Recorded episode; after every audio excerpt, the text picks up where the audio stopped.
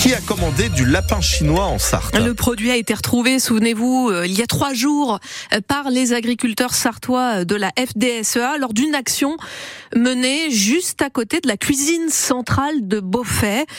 La viande était en fait destinée un autre restaurateur. Trop tard, la cuisine est depuis pointée du doigt, ce que déplore Jean-Louis Fernandez, directeur de l'activité cuisine centrale du groupe Convivio ça nous a été euh, réellement préjudiciable puisqu'il y a eu un amalgame de fait entre les origines et la cuisine. Lors de cette visite tout à fait légitime des agriculteurs, nous avons ouvert les portes de la cuisine. Les agriculteurs sont venus et ont confirmé les origines des produits dans notre cuisine.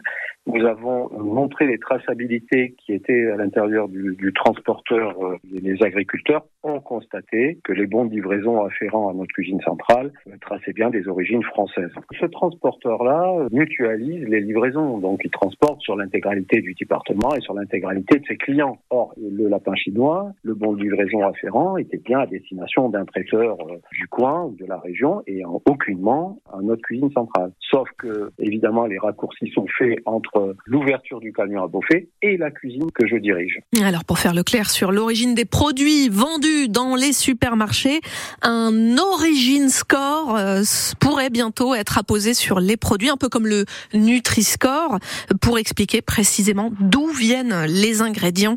C'est déjà testé par un collectif qui regroupe une soixantaine de marques en France. On ne peut pas coller n'importe quoi hein, sur les barquettes vendues en supermarché. LDC a gagné son référé en justice contre L214 qui a apposé des stickers poulet manipulés génétiquement sur la volaille de marque Le Gaulois à Sablé-sur-Sarthe notamment le week-end dernier. Une campagne de dénigrement et de désinformation euh, selon le géant de l'agroalimentaire. L'association de défense des animaux a décidé de faire appel.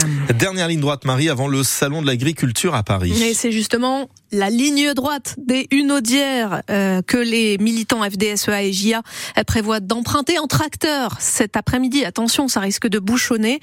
Ils veulent euh, continuer à manifester leur colère avant l'ouverture du salon de l'agriculture où le président de la République va débattre demain avec les principaux euh, syndicats agricoles sur un ring là où on présente traditionnellement les animaux qui participent au concours général. Là aussi tout un symbole. Jusqu'à 5000 Sartois privés d'électricité hier par la tempête Louis. C'est toujours le cas ce matin dans le secteur de la Flèche et de la Ferté-Bernard. Les équipes d'Enedis sont à l'œuvre pour rétablir le courant. Il reste encore quelques axes s'inonder, soyez prudents. Les pompiers sont intervenus une cinquantaine de fois euh, environ pour euh, des fils électriques tombés sur la route, des branches cassées. D'ailleurs, à Sablé, les parcs et jardins restent fermés jusqu'à mardi exactement pour euh, cette raison, par précaution. Ce matin, seule la Vendée et les Deux-Sèvres sont en vigilance orange. Les Deux-Sèvres où un homme est mort hier, pris au piège par la montée des eaux d'une rivière dans sa voiture. Il y a deux ans, jour pour jour, demain, que la guerre en Ukraine a commencé. Et en Sarthe, ce sont plus de 1000 Ukrainiens qui ont trouvé euh, asile, euh, comme euh, Lisa, 19 ans, dans notre département depuis deux ans. Donc, elle étudie à l'université du Mans. elle raconte ce matin sur France Bleu comment elle a vécu cette guerre.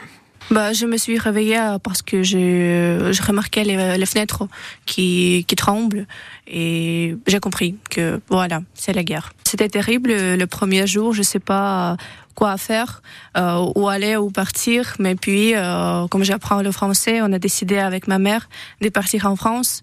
C'était compliqué. On, la route a pris euh, trois, quatre jours, je pense.